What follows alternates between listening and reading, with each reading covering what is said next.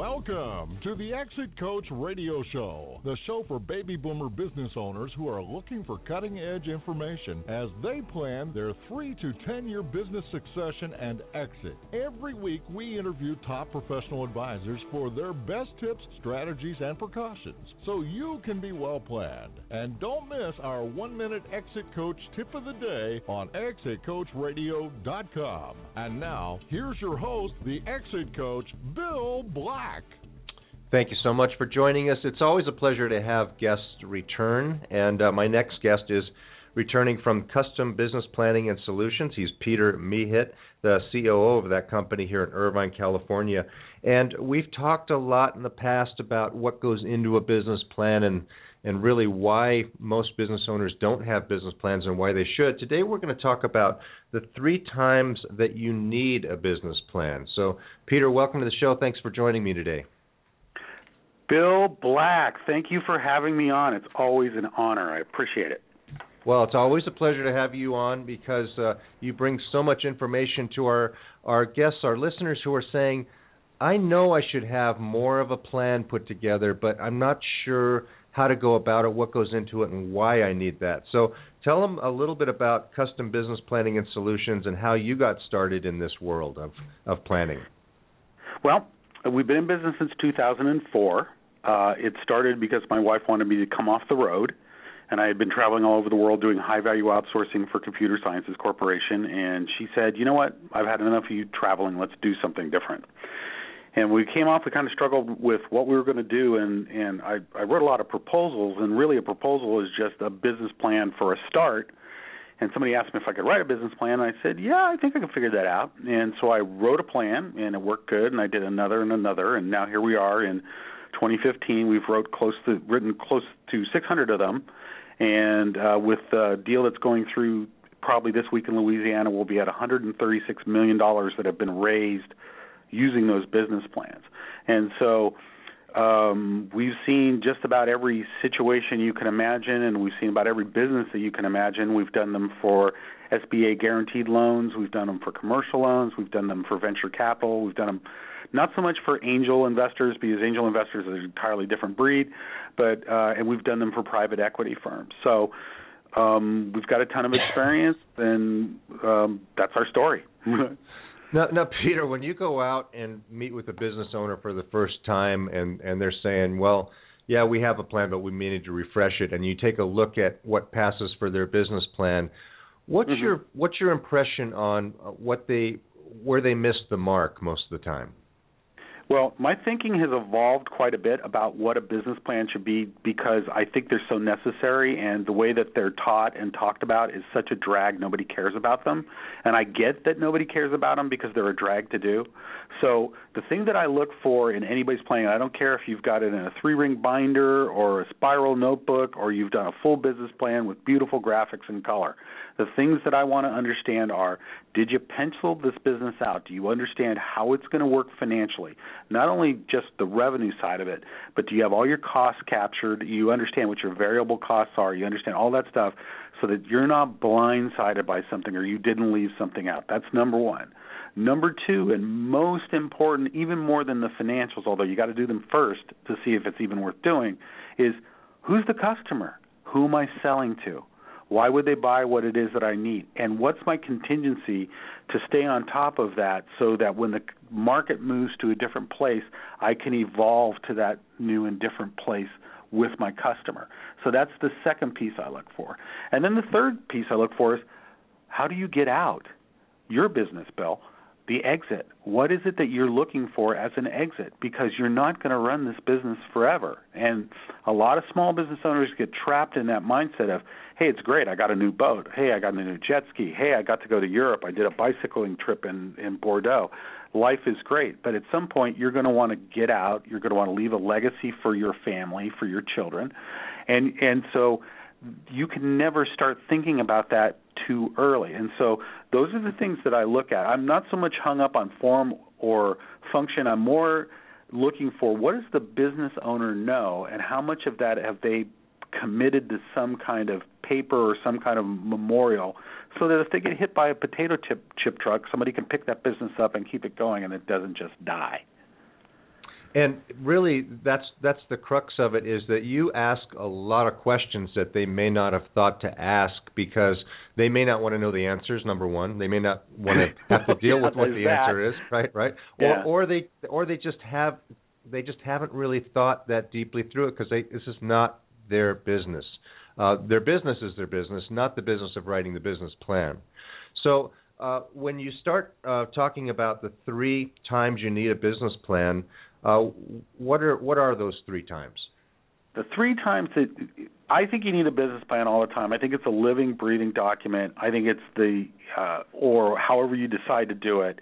I mean, you could use an online tool to do it. There's all kinds of different ways you can do it now, but I think it's a living, breathing thing that you're really looking at as almost like a navigator looks at a map when when they're trying to sail from one port to another. You're looking at you're looking at where you are. You're doing position checks against your plan. That's how it should be. But most people, for some reason, entrepreneurs are people who like to take risks a business plan is one of those things when you want to look at risk, and sometimes it's better not to look at a risk to, to to be able to take it, if you know what I mean.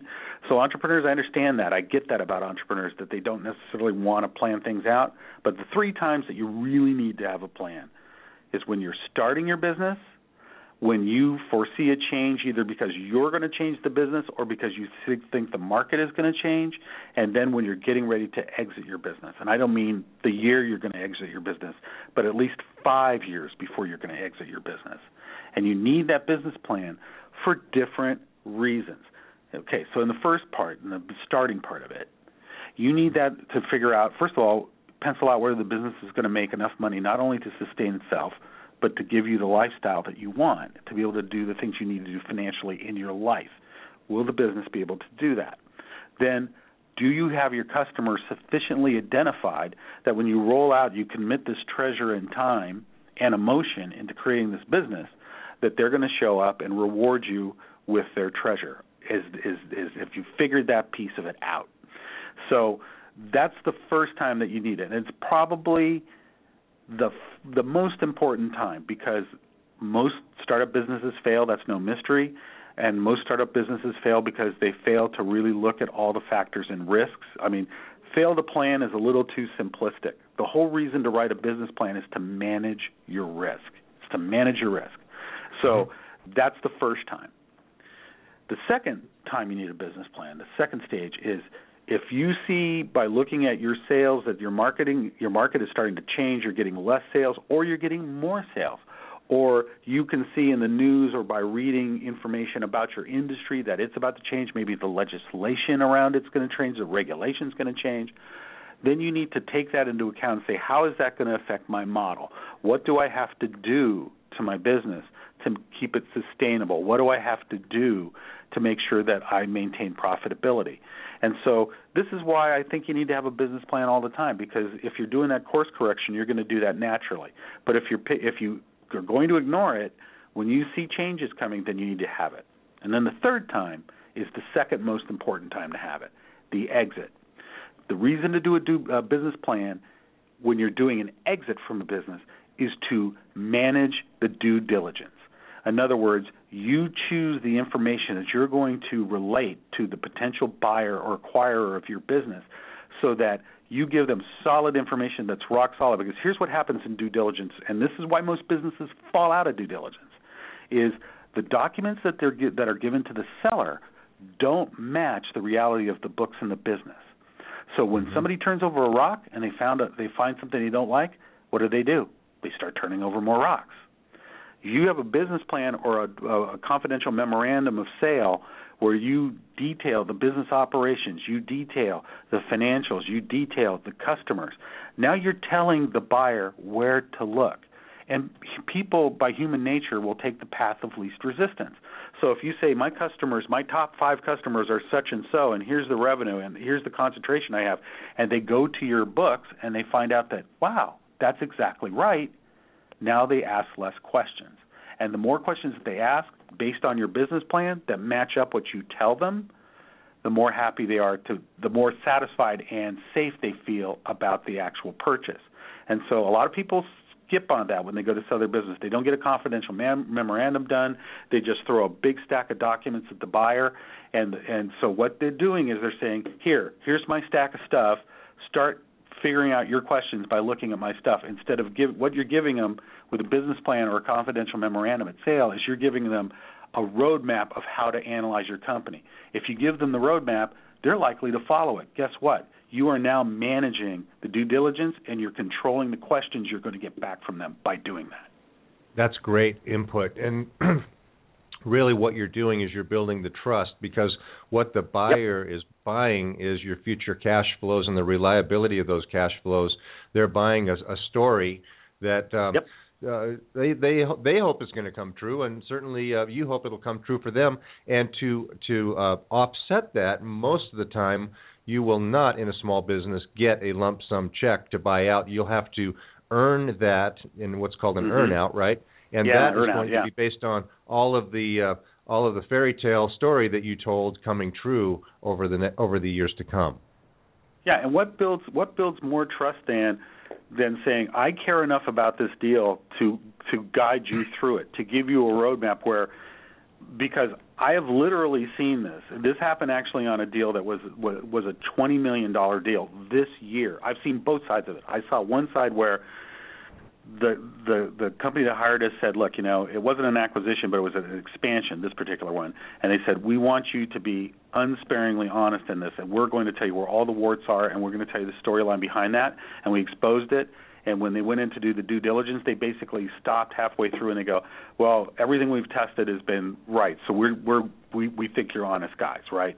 Now, the flip side of this was an acquisition where there were some kind of sketchy stuff and the owner really kind of sandbagged us about what was going on with the business. So we told one story, and then when they got into due diligence, they went, "We don't believe this, and we're not going forward."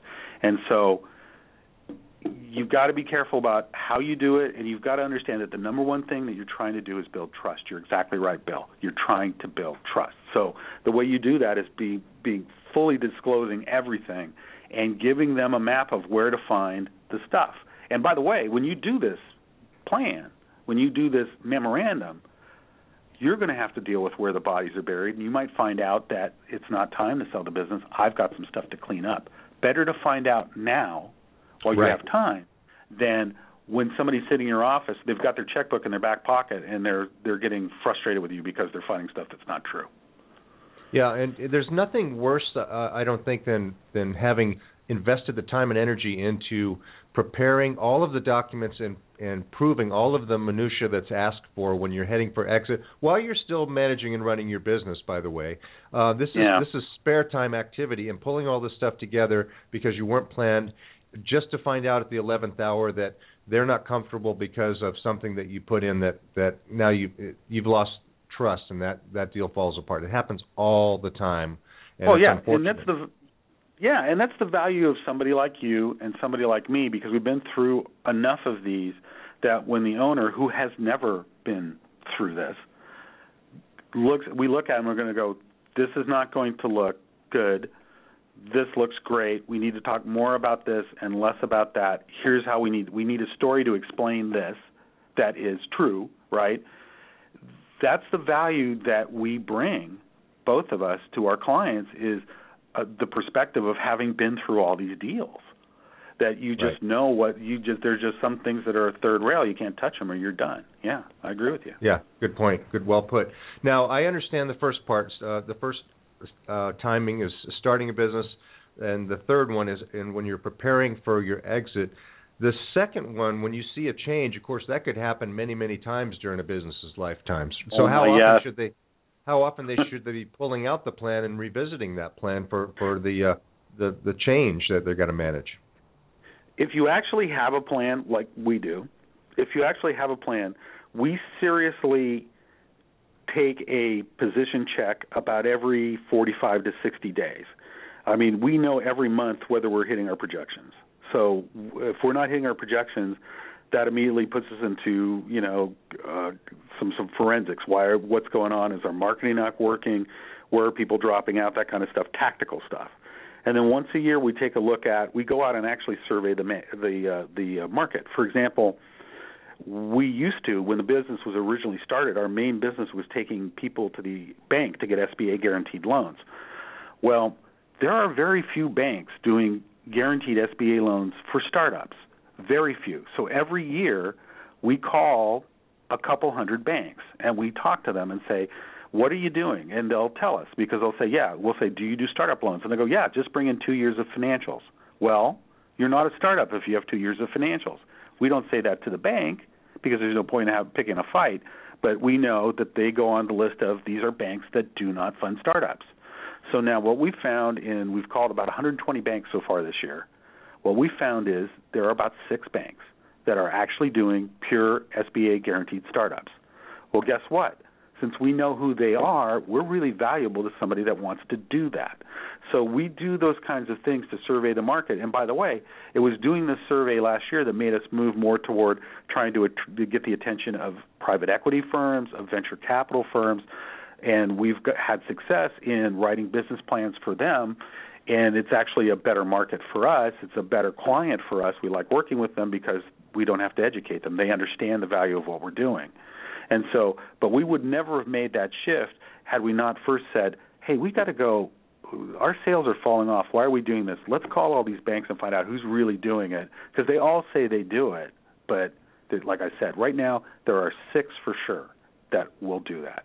And so it's that kind of thing is that you have to be proactive and look at your market and, and try to understand the dynamics in your market, how it's changing, so that you can stay ahead of that. And that's the value of having a plan because even if your plan is 100% wrong, you'll figure out it's 100% wrong. You'll adjust it. Then it'll only be 80% wrong. Then it'll only be 60% wrong. And the best accuracy you can expect, 70, 80%.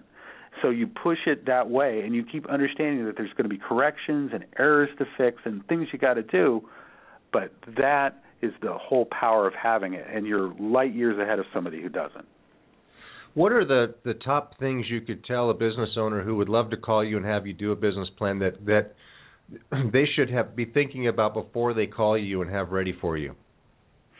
the the things I'm, I'm gonna I harp on them because over the years, uh, having done hundreds of these, and we also do general business consulting. We've got hundreds of other clients. The thing I would say is is I, I want to understand your numbers. So if you don't understand your numbers, that's good. Come in, but be prepared to tell me you don't understand your numbers. But if you do have books, if you're like you've got QuickBooks or some accounting software that will generate a profit and loss and a balance sheet and those kind of things, bring those in. If you're doing a pure startup, then just come in with your ideas about what your revenue is going to be, and we'll we'll walk you. We have a process to walk you through that so that you'll be clear on it. And then the other thing is, and I cannot say this enough because this is to me the number re- one reason why people go down. Who are you selling to? If you're selling to anyone or everyone, you're selling to no one. So I need to understand who are the two or three top customers that you think your business that you're going to focus on because it's it's counterintuitive and it almost seems like inverse logic but the tighter that you make that spectrum that you look at and the more energy you pour into it to get a specific customer to buy from you, the more you'll get everybody to buy from you. But if you try to sell to everybody, it's too diffuse. Nobody people have to see themselves in your product. They have to see themselves in your service. They have to see themselves benefiting from what you do because it's all about them. I, it really bummed me out when I learned that. It's all about them. It's never about me. So what is it that I can mm-hmm. do to get them to see themselves in my business? And when I can do that, that's when I start to make sales. So those are the two things, and especially in an existing business, maybe one that's struggling or maybe one that's looking because if you're looking to exit a business, is the customer you're selling to now going to be the customer that's there in 5 years? And you've got to have an answer to that story because I guarantee you anybody worth their salt that's buying your business is going to ask that question. That's great, great information. And again, uh, Peter, we love to have you on the show because you give so much great advice and so succinctly. And uh, I took a ton of notes here. I'm sure our, our listeners did too. And you have you have something called the Killer Business Plan, an ebook that anybody can go to your website and send you a contact form with the word "killer" in the comment box, and you'll send them yeah. a copy of, of, that. That's great. That's great. Absolutely so complimentary. Where should they go to do that? Uh, they need to go to www C-U-S-T-O-M, bps.com. Also, I'll take phone calls if they want to call me at 800 741 8444 and say the word killer. I will give them an e copy of the book because the fact of the matter is is that I want everybody to to have the understanding of how important this is because it can change your business, it can change your life, and it really isn't as much work as you think it is once you get into it. Well, obviously, a lot of people out there might might say, "Well, I'll do a self help or whatever," and they just never get around to it. They didn't do it right. They don't understand the format that that your lenders are looking for, that your your venture capitalists, that the people that are going to make a difference in your life will be looking for, and and you do. So, Peter Mehit, thanks so much again for joining us, and it's been a real pleasure to have you on again, and I look forward to our next conversation. Bill Black, I've said it once, I'll say it again. You rock. Thank you for having me on. All right, thanks, Peter. All right, take care. We're gonna we're gonna call it a day. We've we've had a tremendous uh, show today. Uh, a lot of fantastic guests have joined us. We've learned so much, and I really appreciate you joining us because we're here for you uh, the private business owner, our hero, so that you can be well planned. I want to thank Julie Tabazon for helping me through the production, as she always does, makes things so easy for me. And I want to thank all of you for listening. And I hope you'll also take time to to tune in to a new show for women called Tell Janus, T E L L J A N U S dot com. First interviews launched yesterday. It's a tremendous uh, production. Hope you'll take time to listen in on that. Thanks again, and we'll be back again for you. Um, oh, somewhere down the road. We'll check with you back in a, in a week or so, and uh, and hope that you will join us uh, weekly and go to our audio library to learn more about uh, advisors, authors, and thought leaders sharing their wisdom so that you can be well planned.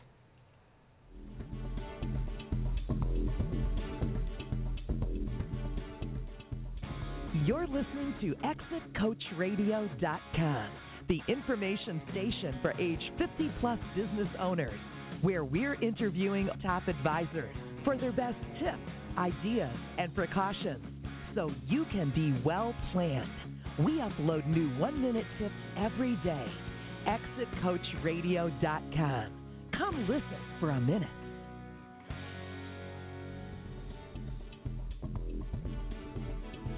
Thank you for listening to Exit Coach Radio.